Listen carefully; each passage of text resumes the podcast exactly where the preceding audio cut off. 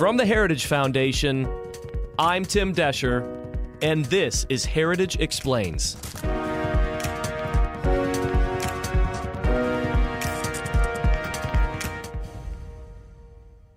I want to read to you a few paragraphs from a recent op-ed published in The Hill by Joe Concha. Now, we don't normally do this on Explains, but with all that's going on, I figured we could use Joe's help to synthesize.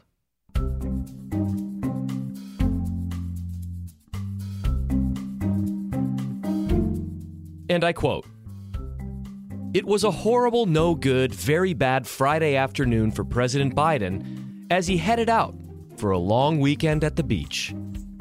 The F D A rejected Biden's covid nineteen booster shots for all Americans. France recalled its ambassador to the U S after Team Biden snubbed our oldest ally in making a national security deal with the United Kingdom and Australia. And a drone strike the administration claimed took out a key ISIS-K planner did no such thing. The Pentagon confirmed that ten civilians were killed, including seven children." As the seasons change, it's safe to say Biden's first summer as president went about as well as it has for the Baltimore Orioles, currently about forty-five games out of first place in the American League East. End quote. Nice job, Joe. We really appreciate you tracking this. But if you'll allow me, I'd like to add a couple. Hit that music, John Popp. How about the rising inflation and skyrocketing prices for things like groceries and gas hitting Americans directly in the pocketbook? Or violent crime increasing in our cities? Or the now infamous debacle in Afghanistan? I mean, at this point, the Orioles are, well, they're looking pretty good. But then, this old familiar story with a new location and different characters came onto the scene. An urgent crisis at the border. More than ten thousand men, women, and children seeking asylum in Texas. Sources say most are from Haiti, which is facing a humanitarian crisis following the recent earthquake and reeling from the assassination of its president. Conditions here worsening by the hour, with limited access to food and water. U S border officials are overwhelmed. Here we are again at the southern border, with another surge of people trying to force their way into our nation illegally. And if you look at the media reports, it's a crisis. Our question? Who is it a crisis for? This week, Mike Howell joins us. He's a senior advisor in government relations here at the Heritage Foundation, and also a former official in the Department of Homeland Security during the Trump administration. On this episode, Mike tells us how this is not an isolated episode, yet a reflection of similar devastating situations happening all across the southern border. We call it the Biden border crisis. In addition, Mike tells us the state of play here in Washington, D C, where Democrats in Congress are trying to cram through a massive wish list of radical left-wing policy goals, including immigration. Buckle up, folks, because Mike is going to explain after this. But first, you know, one of the things we try to do on Heritage Explains is provide a creative format to communicate a narrative that you won't hear in the mainstream media. It's just crucial to contrast our ideas with theirs so people are informed and they're able to make up their own minds. Another way that we do this, other than Explains, of course, is that we have a weekly email sent out every Monday called The Agenda. Every Monday morning, it covers the big issues in D C the media doesn't want you to know about. In this email, we don't just correct the narrative, we set it. So you can sign up for free by emailing us at managing editor at heritage dot org, or you can scroll to the bottom of the Heritage Foundation website, heritage dot org. You can look for the subscribe to email update section there at the bottom right hand of the page. Be in the know Subscribe today. Okay, Mike, here we go again. Haitian people have made a trek through Mexico and are now pouring across the U S border down Del Rio, Texas. We've seen surges from other areas in South and Central America, but now this these are Haitian people, which, you know, they're in the middle of the ocean, and somehow they're getting through Mexico, getting to America. Just start us off. Why the sudden surge from Haiti? Right. So as you mentioned uh, earlier, they're coming from Mexico. They're not coming directly from Haiti. So these people have actually been here, this specific caravan, in Mexico for quite some time. The Mexican authorities were holding them back. They were holding them back in an agreement with the Biden administration, when the Biden administration was essentially, you know, sending foreign aid to Mexico with the understanding that Mexican authorities would do a little bit to hold folks back. For one reason or another, this group was let go, and that's what we're seeing at the border. A lot of these folks were in Mexico for years. Hmm. Okay, so then they I, I, I guess my question is, is how do you get from wherever you are in Mexico? I mean, my understanding was this is a pretty long trek to the U S border that they've made. So how is that, I guess, organized? How do you get just all of a sudden thousands and thousands of people in, you know, some, it almost looks like a parking lot under the bridge kind of a thing? How right. does that happen? Right. Well, I think it's first you got to understand none of this is organic. Hmm. You know, there is a well-funded, well-organized uh way for illegal aliens to get to the U S border. There are flights involved. There are pathways that are tread by the cartels and run by the cartels that require, you know, human smugglers and, and navigators. There are stash houses along the way. There are places where, where food and medical care is provided. This is a, a giant network that enables illegal immigration to the United States. It's funded in part by, you know, United States money. When people hmm. donate to a lot of these non-governmental organizations that are, frankly, you know, their their mission is to encourage and facilitate more migration to the U S.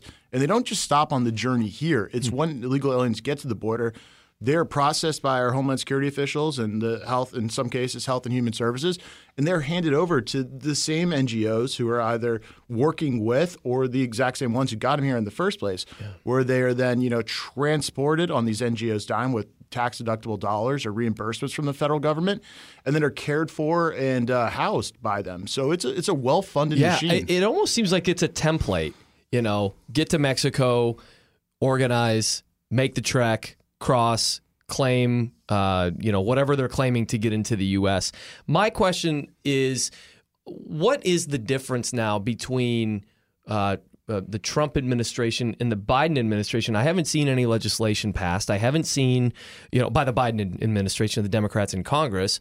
So is this basically just Biden saying, giving dictates from sixteen hundred Pennsylvania Avenue? I mean, is is that how this is going right now? Yeah, that's a, that's a huge part of it. So okay. this, you know, well-funded organization that we talked about, they yeah. have their best salesman and spokesperson in Joe Biden. When Joe hmm. Biden was running for president, he put up the green light and said he would do exactly opposite of everything that Trump did. He called for a surge of asylum at the border. He directly hmm. asked for this. That is the biggest advertisement for now is the time to come. And this is what the migrants themselves say. I'm sorry, illegal aliens. Yeah. They're not migrants. Right. They're illegal yeah. aliens. Yeah. This is what they say when they're continuously like interviewed for, you know, media is actually that was willing to talk to them, or, you know, D H S officials. They're coming because Joe Biden said it was okay. okay. Let me ask you this. Let me interrupt you because you said the A word. You said asylum. Mm-hmm. And and um, I, I'm curious, what, how can a Haitian that came to Mexico, was there for a while, then came to the border, how can they claim asylum? What what are they? What grounds can they claim that under? Right. The the first question, the technical answer is they claim it just by asking for it. They say, I am, you know, claiming asylum. I am leaving where I'm coming from because I'm afraid to go back there, hmm. which gets them involved in the process. Okay. Then there's the actual, you know, what asylum really is, which they're not eligible for. Asylum is a, a specific, you know, claim for someone who has a well-founded fear of persecution based on a set of categories to include race, religion, political persuasion, et cetera. Hmm. It is for the first place, safe place that they're able to go. By very definition, these people left Haiti, the place they're claiming they need asylum from, were staying in Mexico, in many cases for years. and then come to the U S and claim asylum, it is obvious that they were very, you know, they were in Mexico for years. The proof yeah. is in the pudding. Right. There, is Mexico just, you know, categorically a, a place that everyone can leave from and come to the U S? Of course not. Yeah. But this is the abuse of the uh, asylum process. It's, you know, over the last decade, yeah. it's skyrocketed thousands of percent huh. because the word is out. All you got to do is there's this loophole in our immigration law, and these N G Os and immigration lawyers have coached these folks up. Everyone knows just claim asylum and you're going to get one step into the process and we aren't going to remove you. The problem is we've reached a new normal. Apprehensions yeah. at the border are at one point three million already this year. Well, on track for over two million. We're shattering records left and right. Uh, this month alone, it was about two hundred thousand. I mean, August for those months' numbers. Hmm. That is four times what it was the year before. And we're just sitting at this two hundred thousand number. And uh, it's the new normal. So it's hard for people to be continuously shocked when it's happening over and over again. Yeah. I mean, it's it's on purpose. And mm. the White House is just hoping people get used to this. Right. And and it's funny because I look up, I see, you know, this, this just so happened that Fox catches or, or, you know, drone footage, whoever it was that got this footage of it. But my question is, is, is this just a, a, a snapshot of many other different similar scenes happening at different points of the border? Or is this some isolated incident that's just a huge big deal that the, you know, that, that, you know, we're blowing out of proportion here?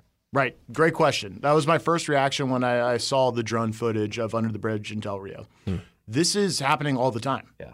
In various locations, um, it just doesn't get the coverage. The border is long. It's hard to, you know, have media coverage over the whole thing, especially yeah. when you don't have a Department of Homeland Security that's transparent with the American people as to where the problems actually are. We've had we've had thousands of migrants under bridges at many times before in this administration. The only thing that's really different here is that Fox had the great uh, thought to get that drone out there hmm. and, and film it. And it, the just footage is is absolutely shocking, and video of yeah. just the sheer scale of it. Hmm. But I mean, there isn't a place to to hold these people. Yeah. All the facilities are massively overcrowded. It is a completely not, you know, it's not humanitarian at all.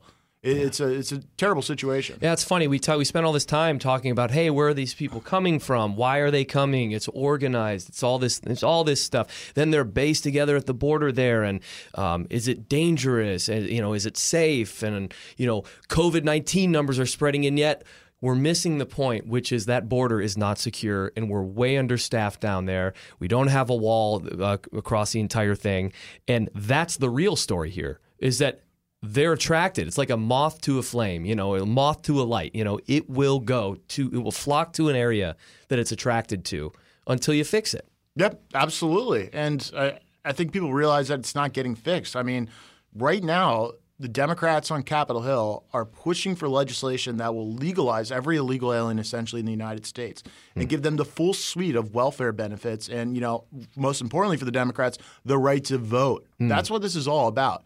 It is. This is an electoral and demographic issue. They are seeking to massively change the United States because they believe it helps them politically. So COVID, uh, national security, national sovereignty, those are not issues for them. Yeah, yeah.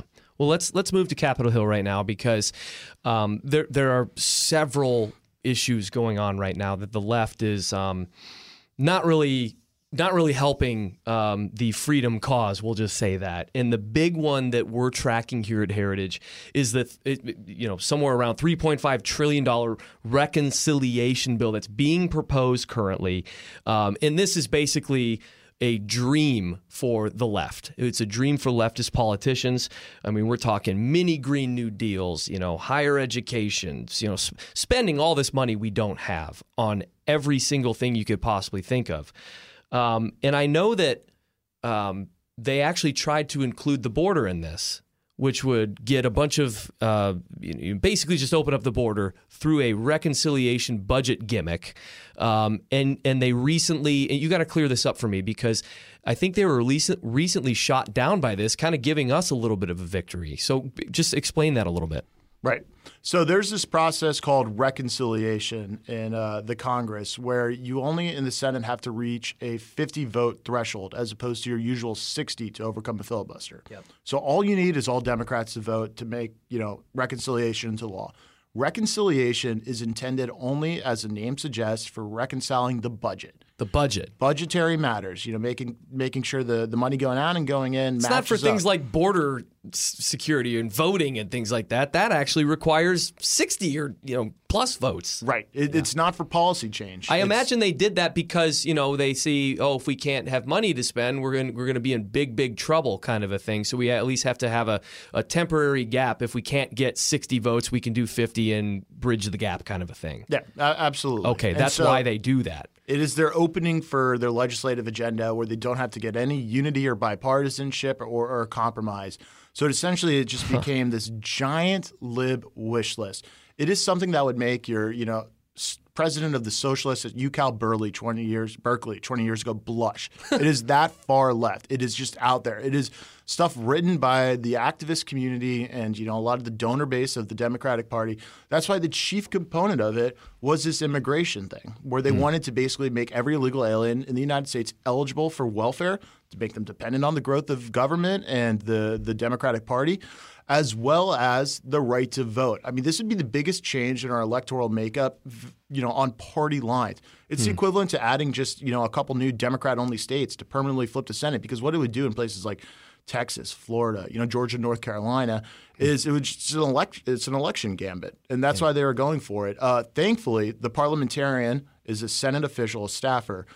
She's the one who gives the advisory opinion as to what can go in reconciliation. Is this policy or is this budget stuff? So she looked at this, and she's by no means a righty. Uh, mm. You know, she's a, a former immigration lawyer in the Department of, of Justice, mm. you know, is working there because Schumer, you know, has her working there. It's yeah. not like they would hire, you know, me to go be the parliamentarian. Yeah. Um, and she looked at this and basically laughed the Democrats out of the room hmm. and said, this clearly isn't anything to do with budget reconciliation. This is a massive policy gambit. And she said so. And so Democrats are, are rebuffed in their efforts, but they're going to come back to the drawing board, and there's a couple things they could do. One, they could try to change the language and, you know, do an alternate route to get there. I don't think that'll work because, you know, it doesn't matter how you get there. It matters that the end thing is policy. Right. And so the parliamentarian's not going to change her mind on whether it's policy or not. But they could also ignore her altogether because she's non-binding. They could just, you know, vote to overrule her.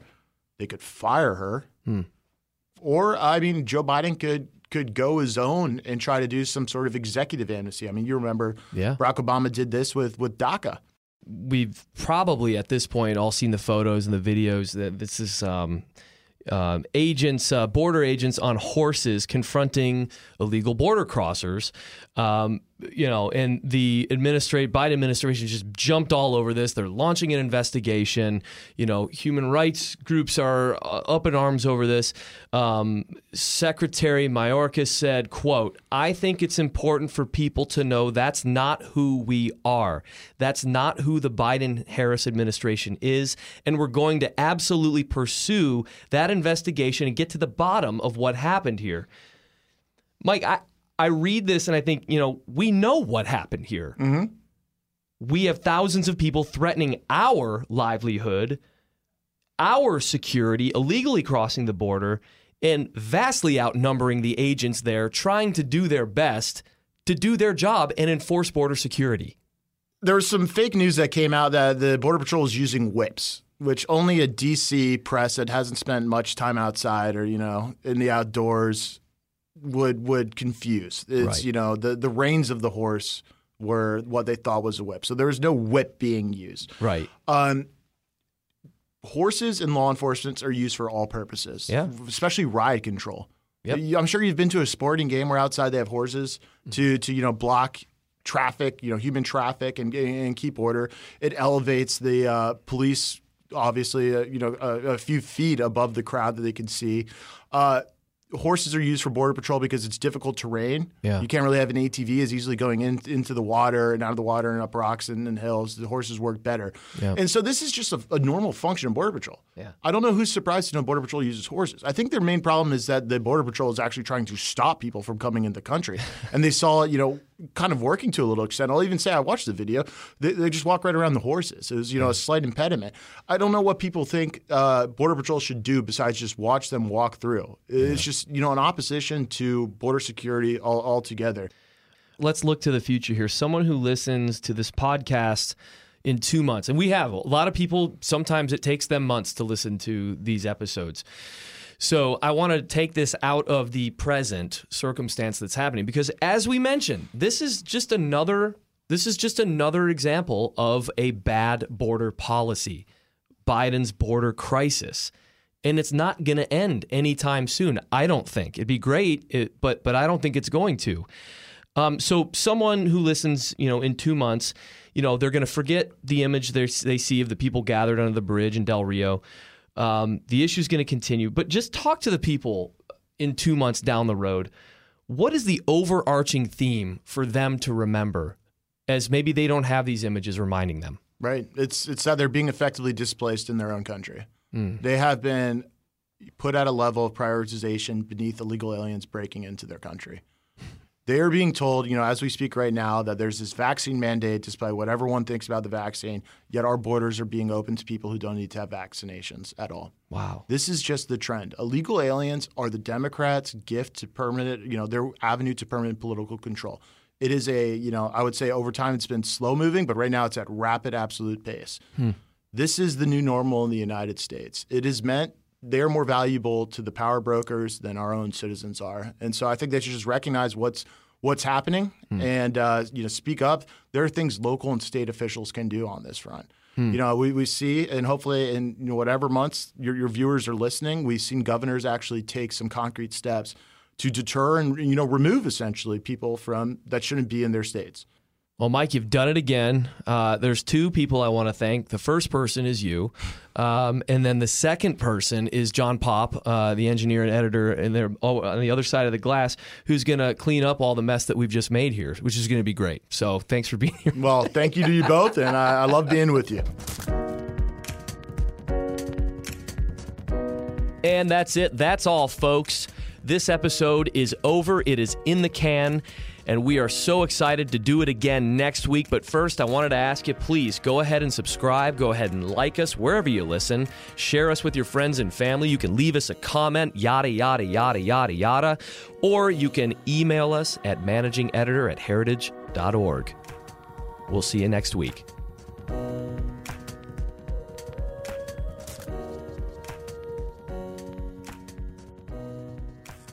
Heritage Explains is brought to you by more than half a million members of the Heritage Foundation. It is produced by Michelle Cordero and Tim Descher, with editing by John Popp.